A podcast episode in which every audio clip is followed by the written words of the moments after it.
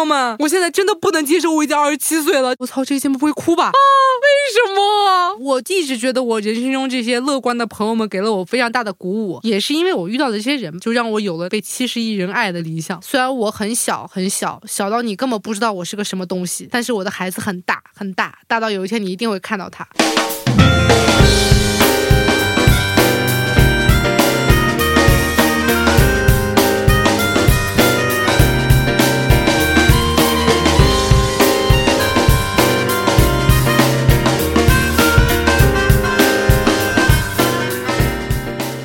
朋友们，大家好，我是你们的主播赵大琴。当你们听到这期节目的时候，我已经二十七岁了，应该是我生日的后一天上线的。我的生日是八月十七号，生日这么重要的日子，作为陪伴了那么久的朋友们，请你们多点赞、多评论，给我打个生日快乐，给我写下你们的祝福与祝愿，好吗？三百六十五天，我只有这一天需要你们的祝福。这一期之所以想给大家录一个关于生日的节目，是因为我这两天非常非常非常偶然的听到了陈奕迅的《陀飞轮》。普通话地区的朋友们可能不太了解，陈奕迅不是只有《十年》这首歌。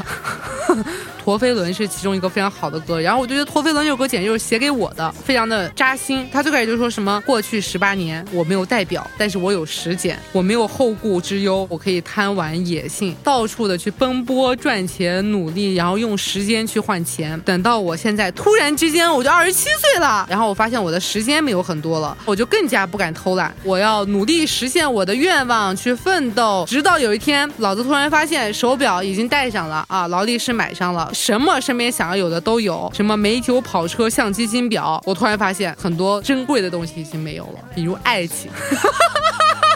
走，我不是要宣布离婚啊，朋友们。歌里是这么唱的，歌里面我会觉得特别好的几句词，其中一句就包括说，你用你所有有的东西去换你没有的东西。你不知道的事情是，你最后想要的那些东西，在你看起来一无所有的日子，其实已经全部都拥有了。你看，你曾经付出过多少心跳，然后来换取了一堆堆的发票。一个人到底值得说你生命中能够减少多少的时间，只为了多买一只表？它其实就是现状嘛。我会觉得大家都在奔波，然后去赚钱，最后发现说很多东西就没有了。我这种感受非常的强烈哦。对了，朋友们，我终于可以在电台里面说我的书哈哈已经进入到了校订阶段，因为我这个书稿从一七年脱稿拖到了现在，写完的时候我也是有一些的难过。大好青春一去不复返，可能之前会有非常多的是属于猎奇性质的、刺激性质的事情再也不会发生了。所以我有的时候说到我过去的经历的时候，就还是有些难过的。今年的生日我其实还蛮丧的，我是一个生日狂欢主义者，每一年的生日就是我这一年的最重要的标记点。这么说吧，我和别人的不一样，就体现在我大概从十八岁开始的时候，我就立志给我每一年的生日都搞一些花，就是我每一年一定要做一些今年度挑战，让我今年看起来有意思一点，让我今年的生日过得有意思一点。到今年我就发现没啥可干的，比如说十八岁的时候，我是自己去了澳门塔蹦极，当时澳门塔是二百三十三米，好像是这个数字，是亚洲还是全世界最高的商业蹦极。我当时可是一个穷逼学然后我是花了重金，当年蹦极的门票是一千八百多块钱。那个时候我刚刚高考完，进入了我人生最漫长、最无所事事的一个暑假。但是那个时候高考成绩还没有出，我就在说，我他妈去蹦极，要是蹦下来，如果是考得好，我就当庆祝；哎，考不好就他妈当安全跳楼啊，投胎转世重生，就这个心态。我当时跳下去的时候，其实没啥感觉，惊讶吧，朋友们？当你站在台上的时候，是你最恐惧的时候，你就觉得底下啊万丈深渊。等你下去的时候，你就觉得老子会飞。这件事情是真的，我推荐大家去蹦极，不要去跳伞啊。跳伞这件事情，毕竟你后面绑着个人，你就觉得你还是停留在人类的社会里面。但是蹦极就不一样了，真的把你扔下去之后，你觉得操，老子会飞，终于可以独自处在一个大气之中，周围没有人，只有风，而且就那些葡京大厦呀、酒店啊，离你近在咫尺，伸手就能够着，感觉你离人类社会近了一点。然后他妈的绳子就把你拉回去了，你又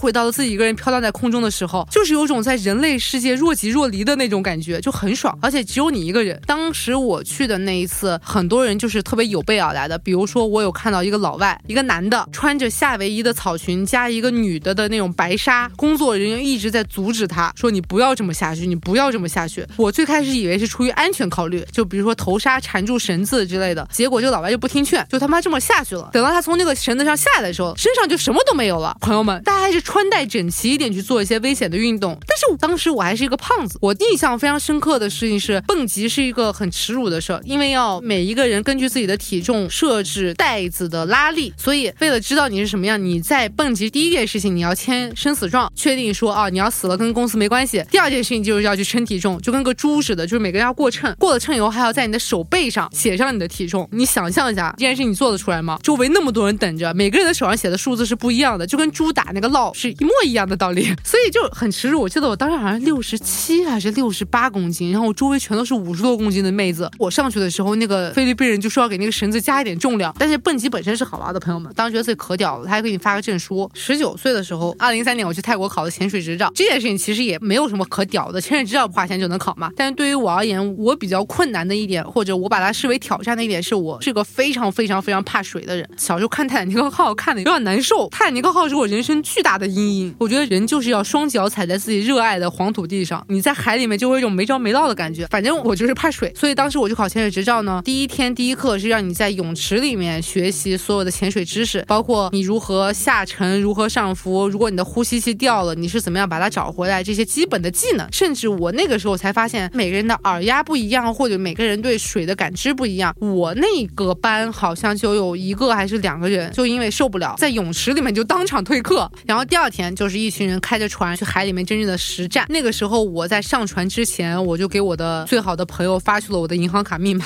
我觉得如果我两个小时之内没有出来的话，请你把钱留着给我养狗。当时真的怕，怕自己万一出现了有什么问题。而且其实你看这两年在报纸上有报道，学潜水出事，其实也会有一些嘛。但是等我真正下到海里的时候，我就觉得老子就是一条鱼。你看我这个每年的生日是接着的好吗？上一个就老子就是会飞，现在就老子就是一条鱼。哎，老子就是上山下海。哦，对，后面还有火，出生入死，上山下海。陈小春，哦，陈小春太可爱了，请大家去看《披荆斩棘的哥哥》，看陈小春太好看了，牛逼。据我教练说呢，我当时基本上是一下海就开始追鱼，就跟个大鲨鱼似的，赶着鱼到处哇就跑，一回头发现操没人了，然后就操往回游。不知道那些鱼觉不觉得也挺可怕的？今天这个人就有病。第一次下水之后，我的教练也痛骂过我，甚至因为我跑得太远，有的时候你在海里你是看不清楚方向的，没有办法去辨别人在哪，因为人在水里的视力范围会缩短。所以我看到操氧气罐没了，老子开始上升上升上升，就歘就上去了。但是人上升的特别快，有的时候会有一些身体的不适的反应，所以就是天天被骂。但是好在可能几天之后还是顺利的拿到了潜水执照。这一年让我为什么做这件事情，我会觉得我开始想要去做一些我真正害怕的事情。做完了以后发现，我不会告诉大家非常鸡汤的说，当你战胜了自己的恐惧的时候，你就是战胜了。不是的，朋友们，我至今还是非常怕水。我到现在为止，那个水龙头开大了，我都真的是难受。浴缸我从来没有把浴缸的水放到大于我的胸，一定要在腹部以下，我才觉得是安全的。但是我好像在某种程度上拥有一项技能可以和它共存，所以我觉得人类战胜恐惧这件事情是不存在的。你只有和恐惧共存，和它待着。我发我朋友圈，我看到我可能之前的朋友圈，一年我可以发好几百条朋友圈，每一条都非常的充斥着各种各样的人事物。到现在我发朋友圈发的越来越少了，这其实也是我难过的一个点。翻到一四年，我就觉得我那个时候还是一个非常澎湃的人。一四年我当时去马来西亚，有一件不太好的事情，就是我在马来西亚出了个车祸，其实不是特别严重，就是手摔的有点断。重要的事情是，当时我在马来西亚的时候是住在一个老太太家，那个老太太六十多岁了，所有的子女都在外面工作，所以她就把自己的家开放给沙发客住。我当时和我一起住的是一个挪威的女孩和一个巴基斯坦的男生。我在他们家住的第二天早上，我就发现旁边两个人在接吻。其实你听到国家，你就知道他们俩差距非常非常大，而且他们俩都是这个老奶奶家的沙发客，但是他们俩就是喜欢彼此。我也不知道为什么，为什么我会把它列为我的年度事件呢？当时这个老太太每一天会把自己女儿的衣服拿出来给我和这个挪威的女生穿上去打扮，就是觉得哦，有了一个马来西亚的妈妈，我都编辑哭了，朋友们，我说啥了？然后我们俩永远穿同款不同色的衣服，出现在五六十岁的老年人舞厅里面，和老太太老头跳舞，这种感觉很微妙，甚至我还跳不过那些老头老太太。我出了车祸回到家，他们看到我胳膊上已经有绑带，当时我觉得他们也是很奇怪，看到我这个样子，没有给我任何的安慰或者拥抱或者什么体贴都没有，然后就把我带到另外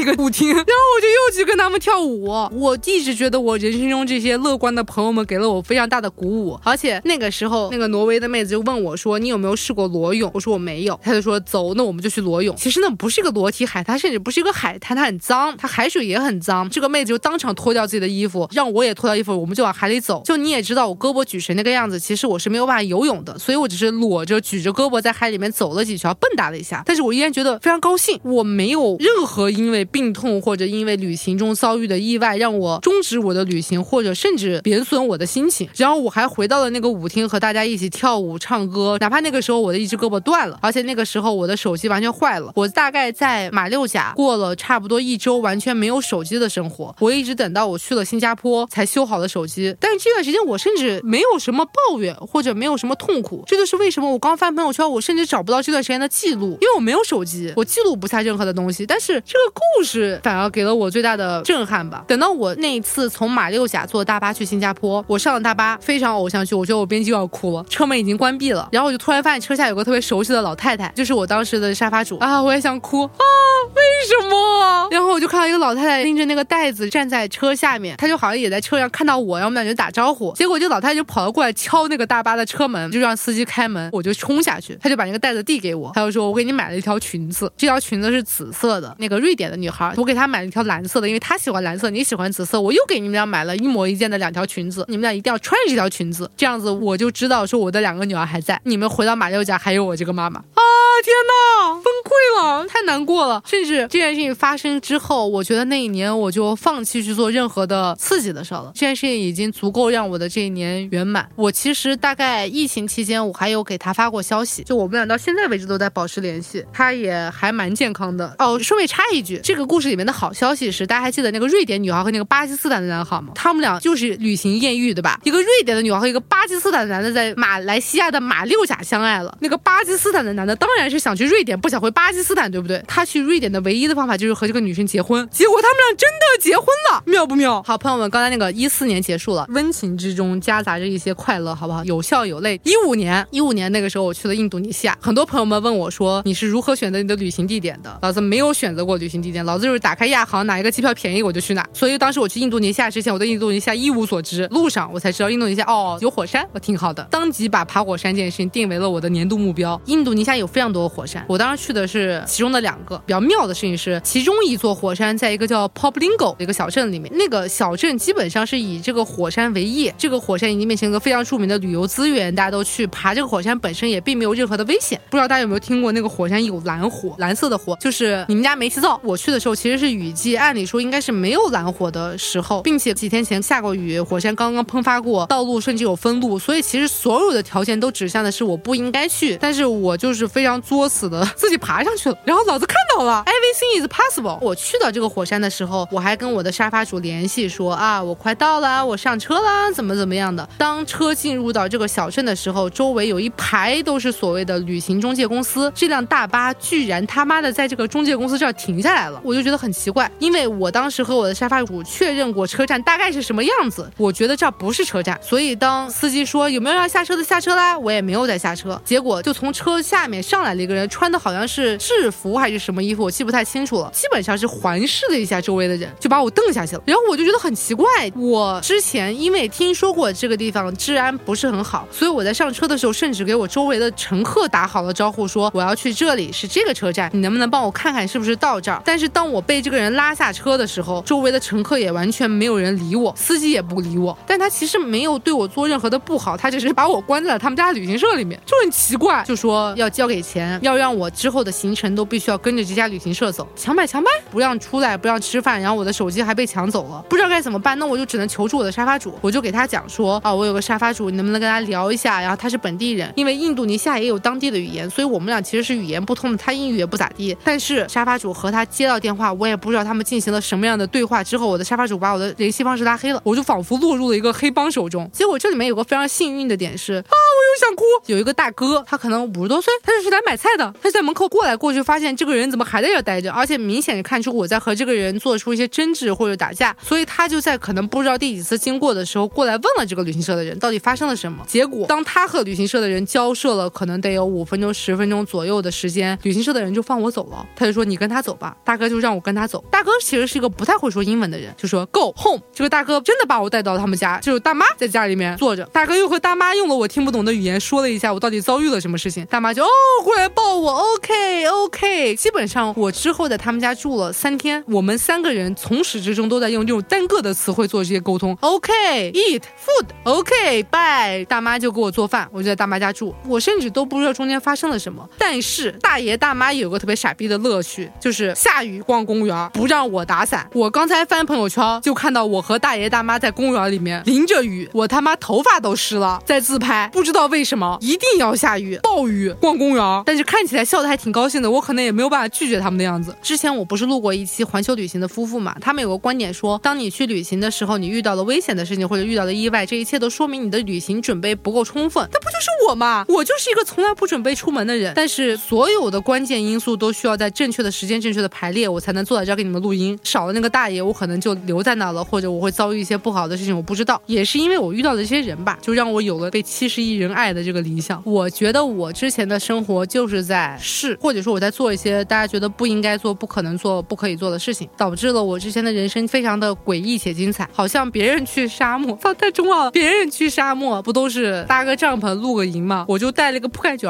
然后第二天早上起来的时候满嘴都是沙子，很傻逼。当时我也不知道为什么，我就是图了一个爽。你想，你躺在棚里面，在沙漠里面，和你光秃秃的一个铺盖卷、一个枕头，我就直接躺在沙漠里睡，这种感觉是不一样的，你知道吗？就觉得哦，好牛逼啊！可能就是因为我之前的人生其实没有特别大的成就，所以我在努力的从一些很奇怪的小事上面，希望给我的人生搞出一些特别，或者搞出一些成就。就大家都知道，我是个非常追求特别的人，就是作嘛，做一些很奇怪的事情。我之前甚至是不太能接受我的生日是自己过的，我非常希望过那种大 party，七十亿个人，然后聚在一起给您说祝您老生日快乐这样的人。我一方面期待这样的生日，但是我一方面说实话，我并没有珍惜这样的生日。又说到一件特别想哭的事情是，我还想给大家分享一个生日，它可能和这些奇怪的经历没有关系，就是我高中的时候，高二的时候还是普通班，甚至是那个年级里面最差的班，我在那个班是班长。等到高二下学期的时候，我考试考到了实验班，甚至比重点班还要再好一点。我终于到了一个全是好学生的班级里面，但是我确实可能不太适应这种好学生的氛围，我也没有那么高兴。等到我过生日那一天，我甚至是没有预料到的是，晚上我们晚自习，然后两节晚自习的中间，我所有普通班的同学就到了我的实验班，站到了课室的讲台还有窗外给我唱生日歌。然后我当时觉得好开心啊，我好牛逼啊！这件事情比学习好有意义多了。这是我过过最牛逼的一件生日，甚至我那一年收到的礼物是需要我三四个同学提着大袋子帮我提回宿舍的，都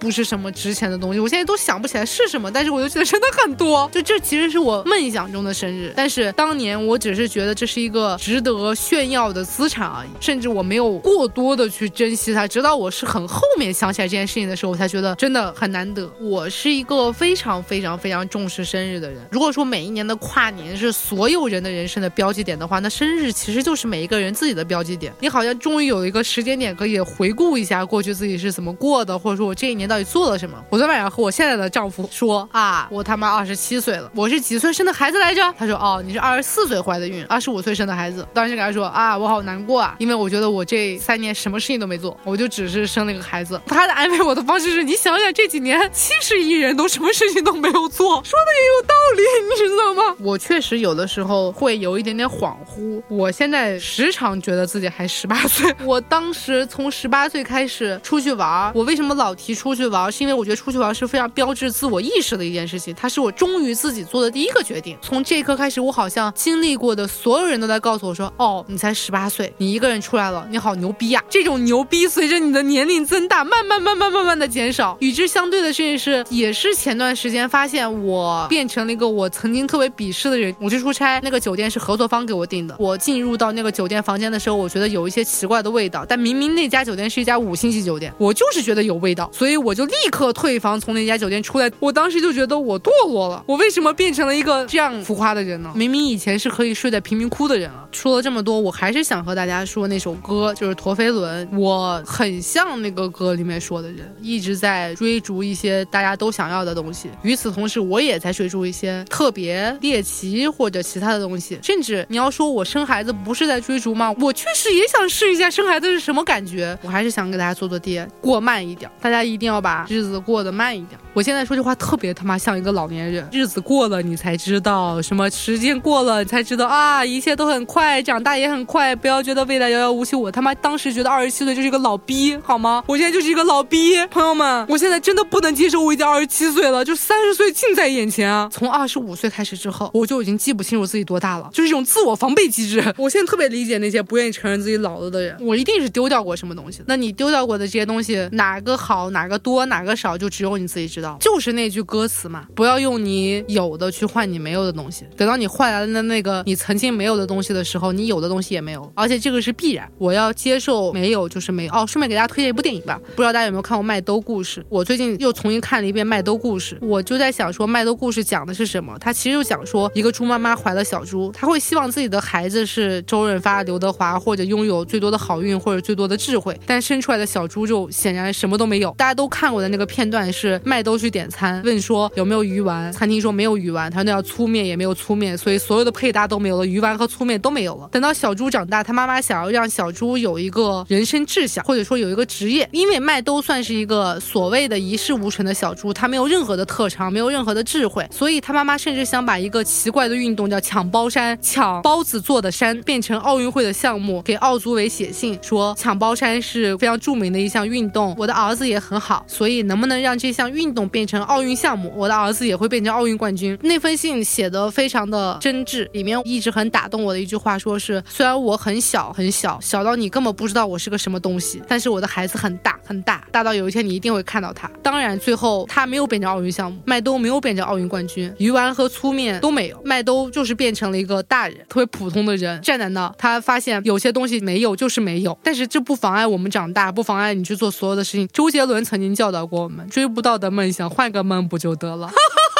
好吧，大家祝我生日快乐，好吗？拜拜。过去十八岁没戴表，不过有时间，够我没有后顾，野性贪玩。霎眼廿七岁，时日无多方，不敢偷懒。宏愿仲未了，奋斗总不太晚。然后突然今秋，望望身边应该有已尽有。我的美酒、跑车、相机、金表也讲究。直到世间个个也妒忌，仍不怎么富有。用我尚有换我没有，其实已用尽所拥有。曾付出几多心跳，来换取一堆堆的发票，人值得命中减少几秒，多买一只表。秒速捉得紧了，而皮肤竟偷偷松了，为何用到尽了，至知那样紧要？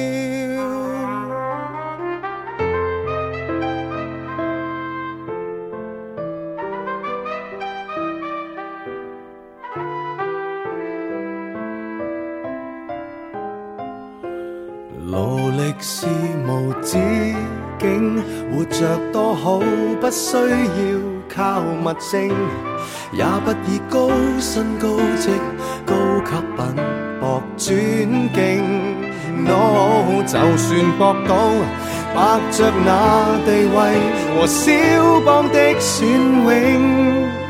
卖了任性，日拼夜拼，忘掉了为什么高兴。曾付出几多心跳，来换取一堆堆的发票，人值得命中减少几秒，多买一只表，秒速捉得紧了，而皮肤竟偷偷松了，为何用到尽了，至知那样紧要？住那关于光阴的教训。回头走，天已暗，你献出了十寸是和分，可有换到十寸金？